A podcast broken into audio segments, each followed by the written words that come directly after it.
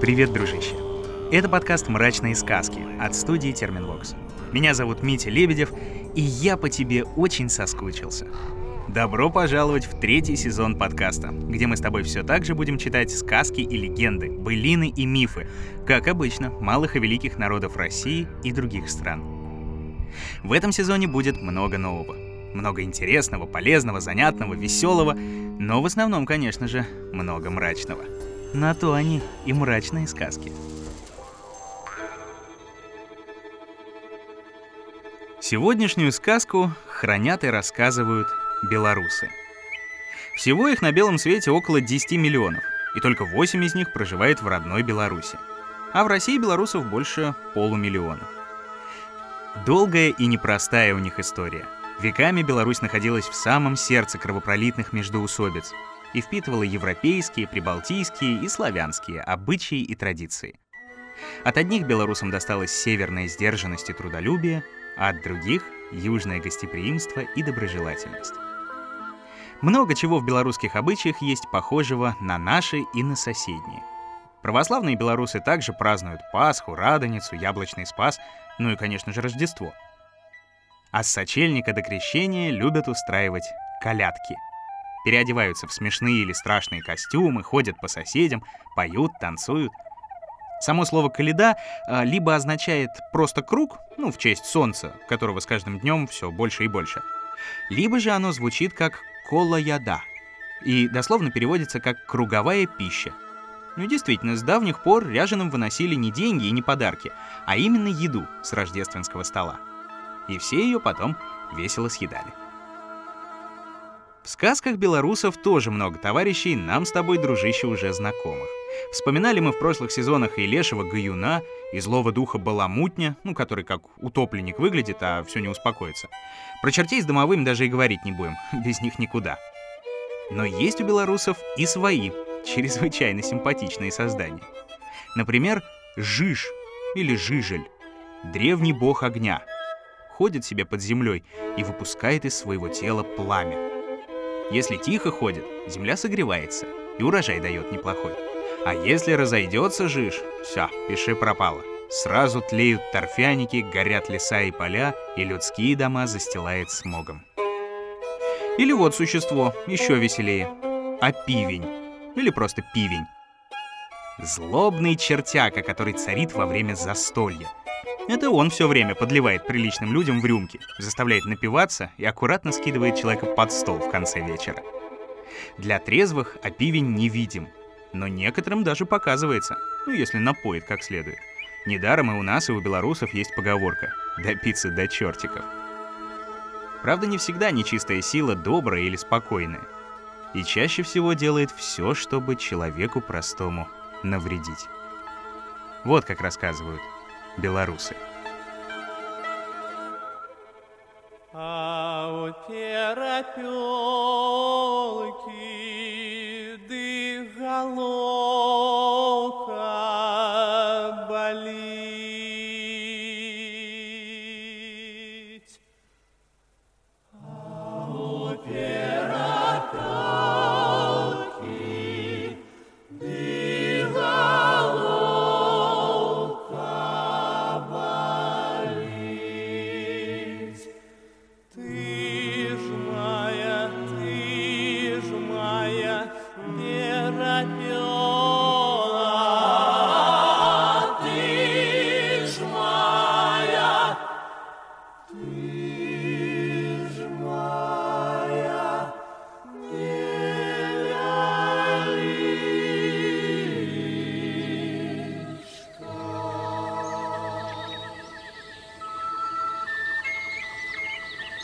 Ехал однажды мужик с базара домой.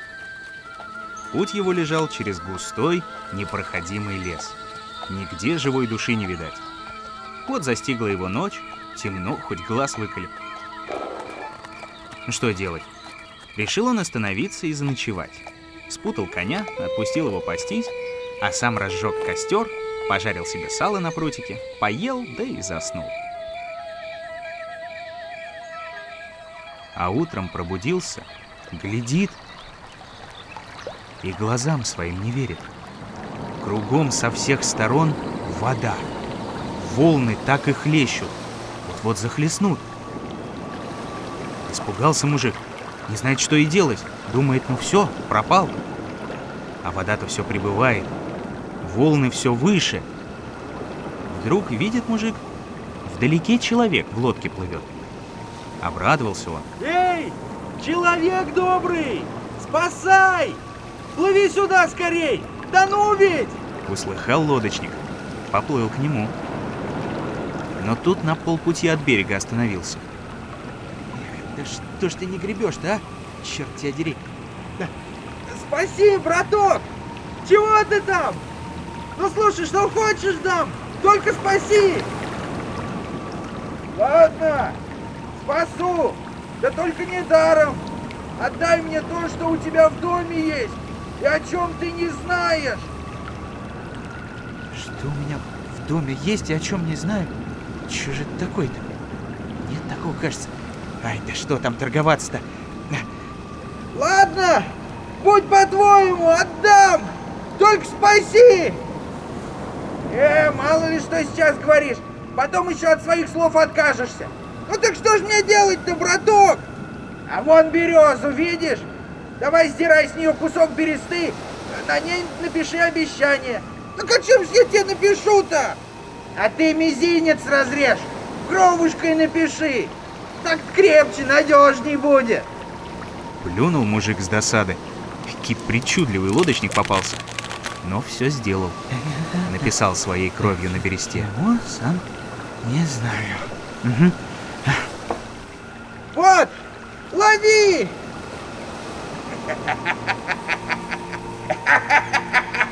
Подхватил лодочник на лету кусок бересты и исчез. А с ним и вся вода пропала, будто ее и не было никогда. Тогда догадался мужик, что не иначе это как сам черт был. Да делать нечего.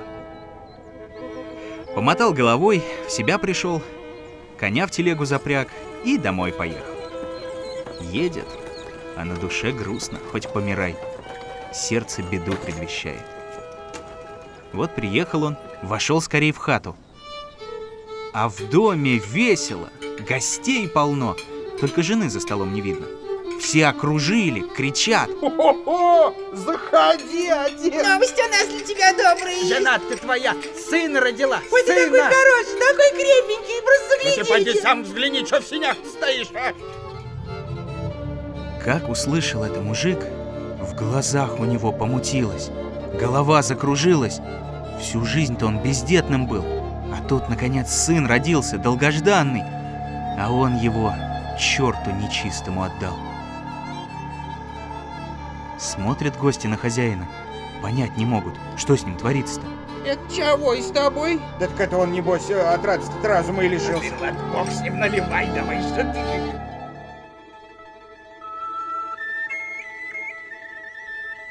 Мальчишка и в самом деле уродился такой красивый да здоровый.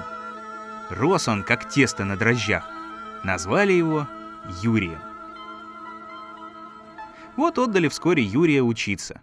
Он всех обогнал в науке. Такой уж был толковый да понятливый, ко всему способный. Люди радуются на него глядяча, родителям завидуют. Один только отец его все мрачнее да печальнее становится.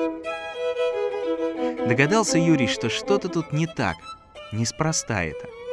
Вот и пристал как-то к отцу.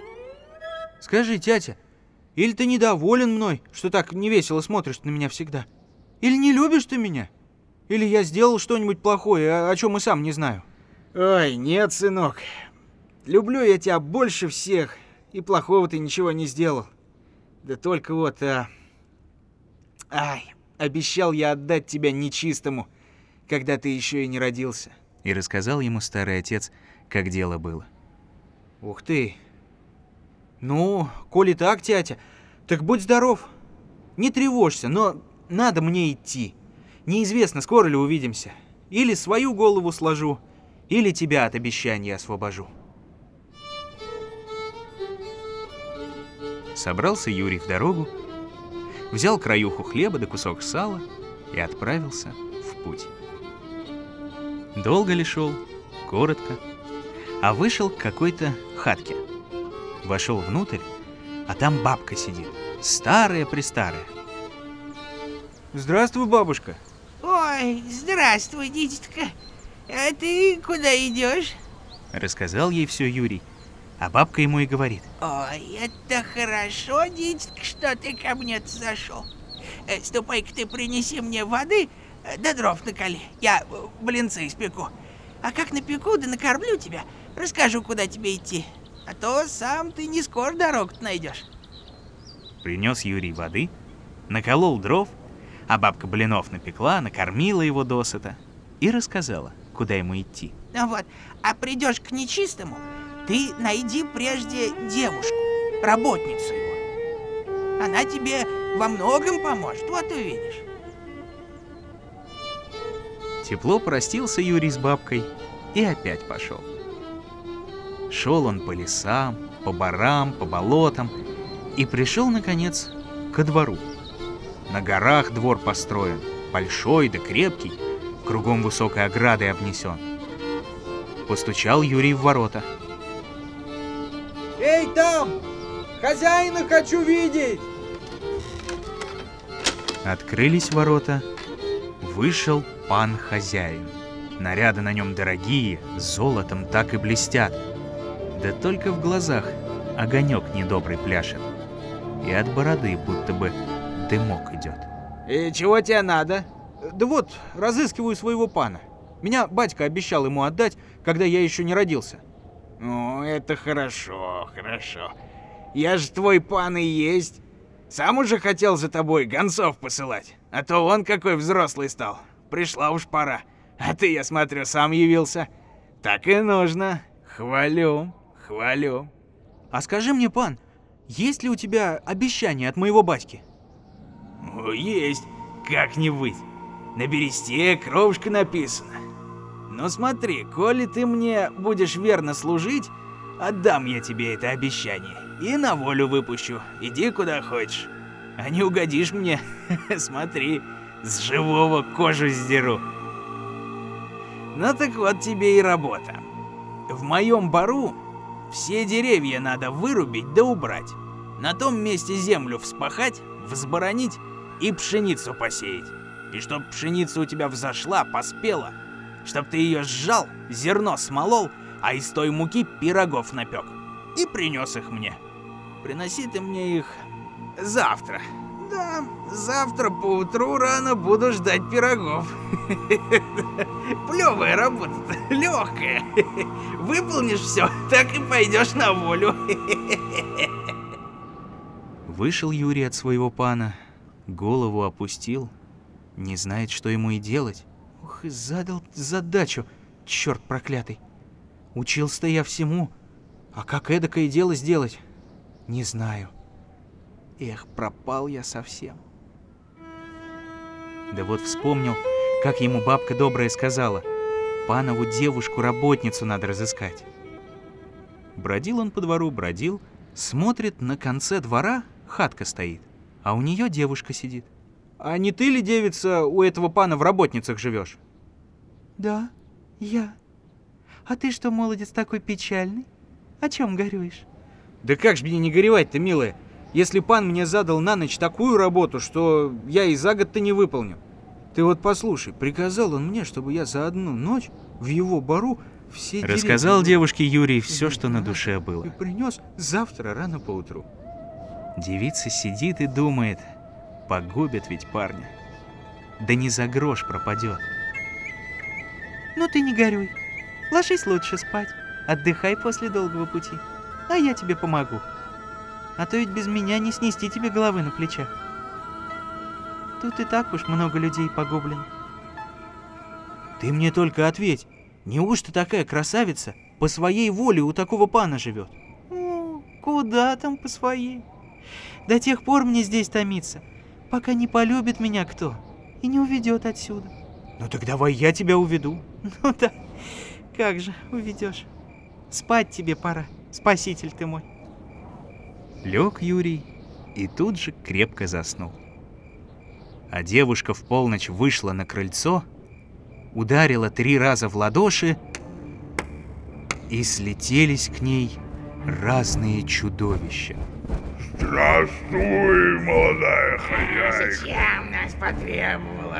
На перекличку, аль на работу. А вырубите-ка вы в панском лесу все деревья. Уберите их, а землю вспашите, взбороните, пшеницу посейте. И чтоб та пшеница взошла и вызрела за одну ночь. А вы ее потом сожните, вымолотите, смелите и из той муки пирогов напеките. И завтра утром ко мне принесите. Бросились чудовища, и пошла работа. Кто бор вырубает, кто деревья в сторону тащит, кто пашет, кто баронит, кто засевает. Не успели пшеницу посеять, как она тут же взошла, зацвела, вызрела. Кинулись тогда чудовища к пшенице. Тот жнет, тот молотит, тот мелет, тот пироги печет. Солнце еще не взошло, а уже все готово. Принимай, молодая хозяйка. Молодая Принимай, молодая хозяйка. Сказали так чудовища и скрылись из глаз. А девушка пироги взяла и пошла к Юрию.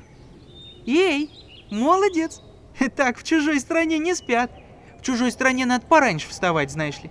Ну давай, бери пироги и неси пану.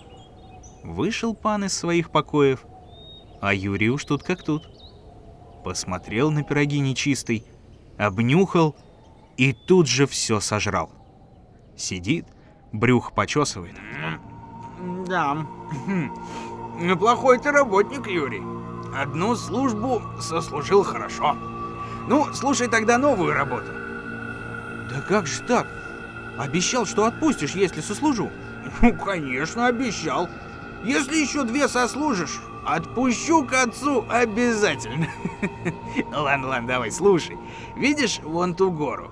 Вот на той горе построй-ка ты мне за одну ночь каменный дворец. И чтоб лучше моего был, слышишь? И чтоб было в том дворце столько комнат, сколько э, дней в году. М, Да. И чтоб потолок был э, как чистое небо. И чтоб ходили по нему красное солнце, светлый месяц и звезды ясные сверкали. А чтоб был крыт тот дворец маком. И чтоб в каждое маковое зернышко было еще по три золотых гвоздика вбито. А как? А еще чуть не забыл, чтоб вокруг того дворца река протекала. И был через ту реку мост. Золотая дощечка, серебряная дощечка, золотая, серебряная, золотая, ну ты понял. А, да чтоб через мост перекинулась еще радуга, а концами в воду упиралась. Словом, ну чтоб не стыдно было людям показать, ну сам понимаешь. Вот построишь такой дворец, отпущу. Не построишь, ну сам знаешь, с живого кожу сдеру. У меня так заведено уж. Коли милость, так милость, а коли гнев, так гнев. Тут уж не обессудь. Пришел Юрий к девушке и рассказал, какую новую работу пан ему задал. А девушка снова говорит. Ну ты не печалься, к сроку будет готово. Ты пока к горе иди. Ходи до вечера, да поглядывай. Ну, будто высматриваешь, где там лучше дворец построить. А там и спать ложись. В полночь снова вышла девушка на крыльцо, ударила в ладоши, и опять слетелись к ней разные чудовища. Выслушали и бросились. Кто камни носит, кто стены кладет, кто крышу кроет, кто гвоздики вбивает. Принимай, молодая хозяйка. Принимай, Принимай, принимай. Как проснулся пан, первым делом в окно выглянул. А дворец уж стоит, высотой под самое небо. Над дворцом радуга играет, мост огнем горит.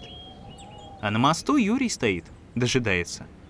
Да, молодец ты, Юрий. Молодец. Хорошая работа. Если только она твоя. М. Вот тебе тогда знаешь, что последняя работа. Исполнишь к отцу вернешься. Не исполнишь, голову потеряешь.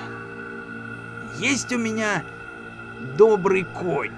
Цены ему нету, да только не объезжен его. Объезди-ка его. Ну, это хорошо.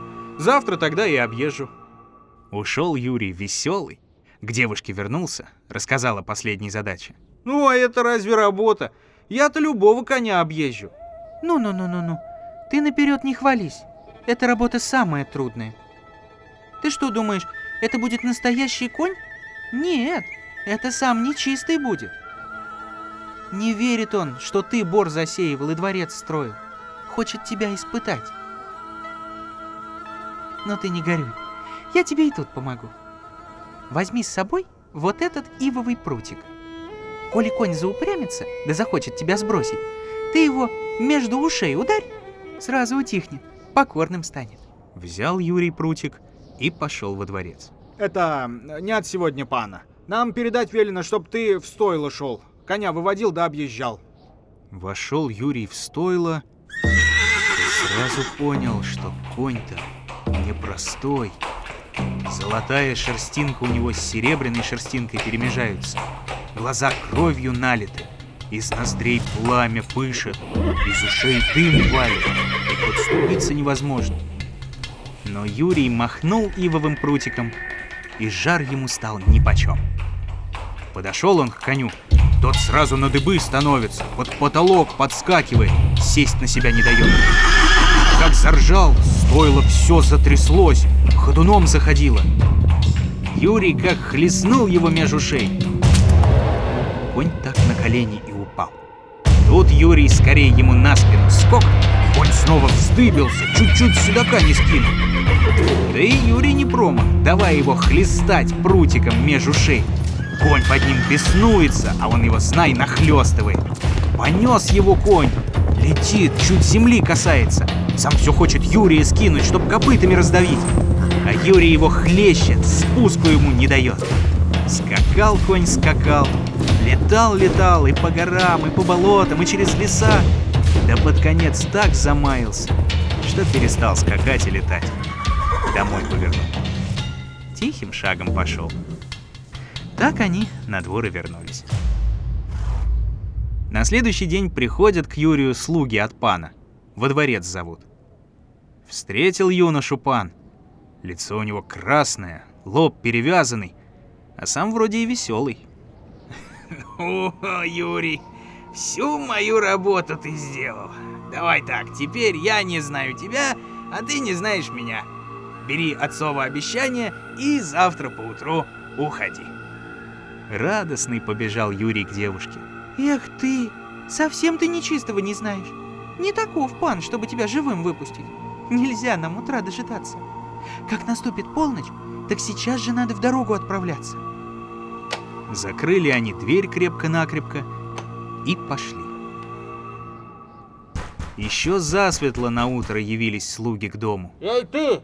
Слышишь? Давай, давай, выходи уже! Пан явиц приказывает. Похоже, нет там никого. Ломайте-ка дверь, ребята! Навались!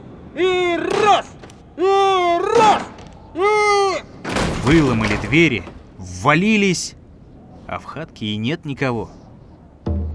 Как рассказали об этом пану, рассердился он, разгневался, стал об стенку головой биться. А тут и его пани хозяйка раскричалась. Ага, ну вот, и сам ушел работничек твой, и служанку нашу увел. Что сидишь в погоню? И чтоб живых назад привели. Его пусть казни предадут здесь же. А служанка-то мне нужна. Такой работницы, такой искусницы нигде не найти. Ну давай поднимайся, слышишь? Пустился пан со слугами в погоню, еще и пани с собой прихватил. Летят они, пыль облаком поднимается, земля дрожит, кругом гул идет. А Юрий с девушкой уже далеко уйти успели. Услышали за спиной шум да гул. Быстрей бежать пустились. Погоня все громче и громче становится. Хоть и недалеко дом родной, а ведь нагонят. Не успеем мы добежать, не успеем. Спасать тебя надо, молодец. Сказала так девушка и превратилась в широкую реку. Стоит Юрий на крутом берегу, глазам девица. И тут же к другому берегу пан подъехал со слугами. Глазами вращают, на работника своего бывшего глядят, а подойти не могут, река не пускает. Но вот подъехала пани, догадалась, в чем дело. Река! Река, слышите? Секите ее! Топорами ее рубите! Кинулись слуги к реке, стали топорами волны сечь. и от каждого удара вода из чистой в алую превращается. Застонала река, забурлила, а Юрий стоит, ничего сделать не может. А пани, знай себе, верещит. Околевай! Околевай, негодная! А ты, мужицкий сын, берегись, и до тебя доберемся! Да все секут слуги, а река не сдается. Покричали они еще, погрозили, да ничего поделать не могли. Так ни с чем назад и повернули. А Юрий слышит, стонет река. Ох, тяжело мне. Долго еще мне отлеживаться. Болят раны. Долго с тобой нам не видеться. Иди, Юрий, домой. К отцу, к матери. Только меня не забывай. Да смотри, ни с кем не целуйся.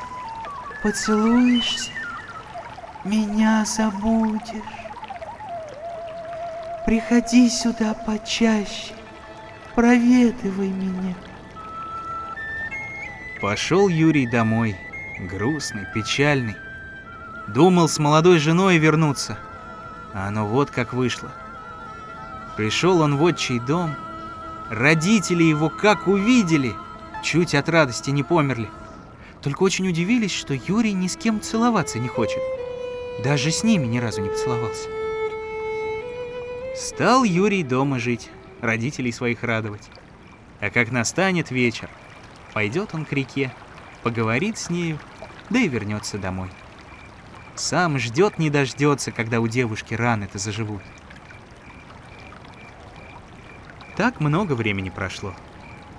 Вода в реке уже посветлела, стали раны у девушки заживать, закрываться. Да вот надо было беде случиться. Заснул как-то Юрий, а старого отца будто бы нечистый попутал. Весь извелся. Что же это сын целовать его не желает? Прокрался он украдкой, да и поцеловал парня сонного в лоб. Проснулся Юрий и позабыл девушку, словно и не видел ее никогда.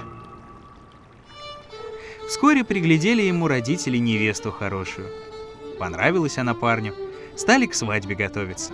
А как все приготовили, гостей уже позвали, стали справлять. Веселая свадьба, шумная, гремит на всю деревню. Все едят и пьют. И только жених один не весел. Тяжко ему что-то, тревожно, сердце щемит, а сам и не знает почему. Тем временем на кухне бабы свадебный каравай готовили. Тесто месили, украшения лепили. Вдруг вошла какая-то незнакомая девушка и говорит. А дозвольте мне, каравайницы, сделать вам селезня и уточку на каравай и молодым поднести. Переглянулись было бабы, но дозволили. Вылепила девушка из теста селезня и уточку, все как обычай велит. Посадила селезня на каравай, а уточку в руках зачем-то держит. После того вошла в горницу, поставила каравай перед молодыми, а сама селезню по голове уточкиным клювом стукает и приговаривает. Забыл ты, селезень, как я тебя из неволи вызволял. Да в голову его тюк Забыл, как я тебя от гибели спасла. и снова в голову тюк Забыл, как я за тебя раны принимал. и опять тюк. И от третьего стука Юрий будто проснулся. Припомнил все, что с ним случилось. Узнал свою девушку возлюбленную. Вскочил он с места, кинулся к ней, стал к сердцу прижимать. Вот, родители, вот ведь жена моя милая.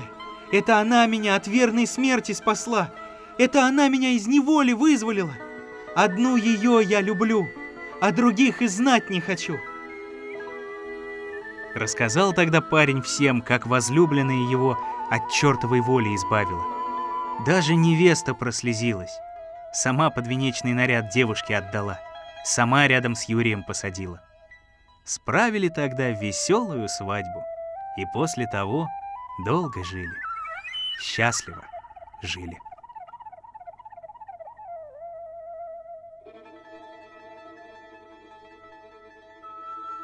И не такие чудеса настоящая любовь-то творит. Хотя меня, наверное, больше всего поразил не дворец за ночь и не превращение в реку, а то, что какая-то несчастная барышня на собственной свадьбе жениха отдала другой совершенно чужой девушке. Вот уж где натуральная сказка. Ну а другие мрачные сказки все так же, как и прежде, ждут тебя на всех подкаст-площадках. В мобильном приложении и на сайте SoundStream, в Apple и Google подкастах, на Кастбоксе, Яндекс.Музыке, на Spotify, на YouTube и вообще везде, где только найдешь. Оценивай, комментируй, делись с друзьями, а мне советуй, какие еще сказки можно легко и приятно прочесть в этом подкасте. Ну а на сегодня все, дружище. Все.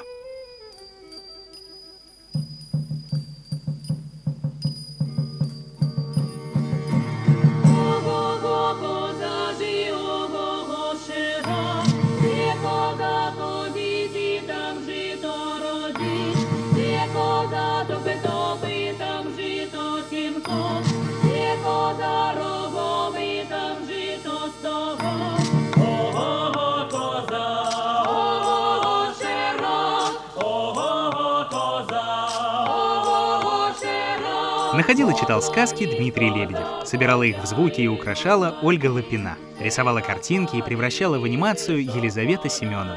Отражала настроение наших волшебных персонажей музыка Полины Бирюковой. Искал самые народные песни Ваня Петрович, а продюсировала все получившееся Кристина Крыжановская.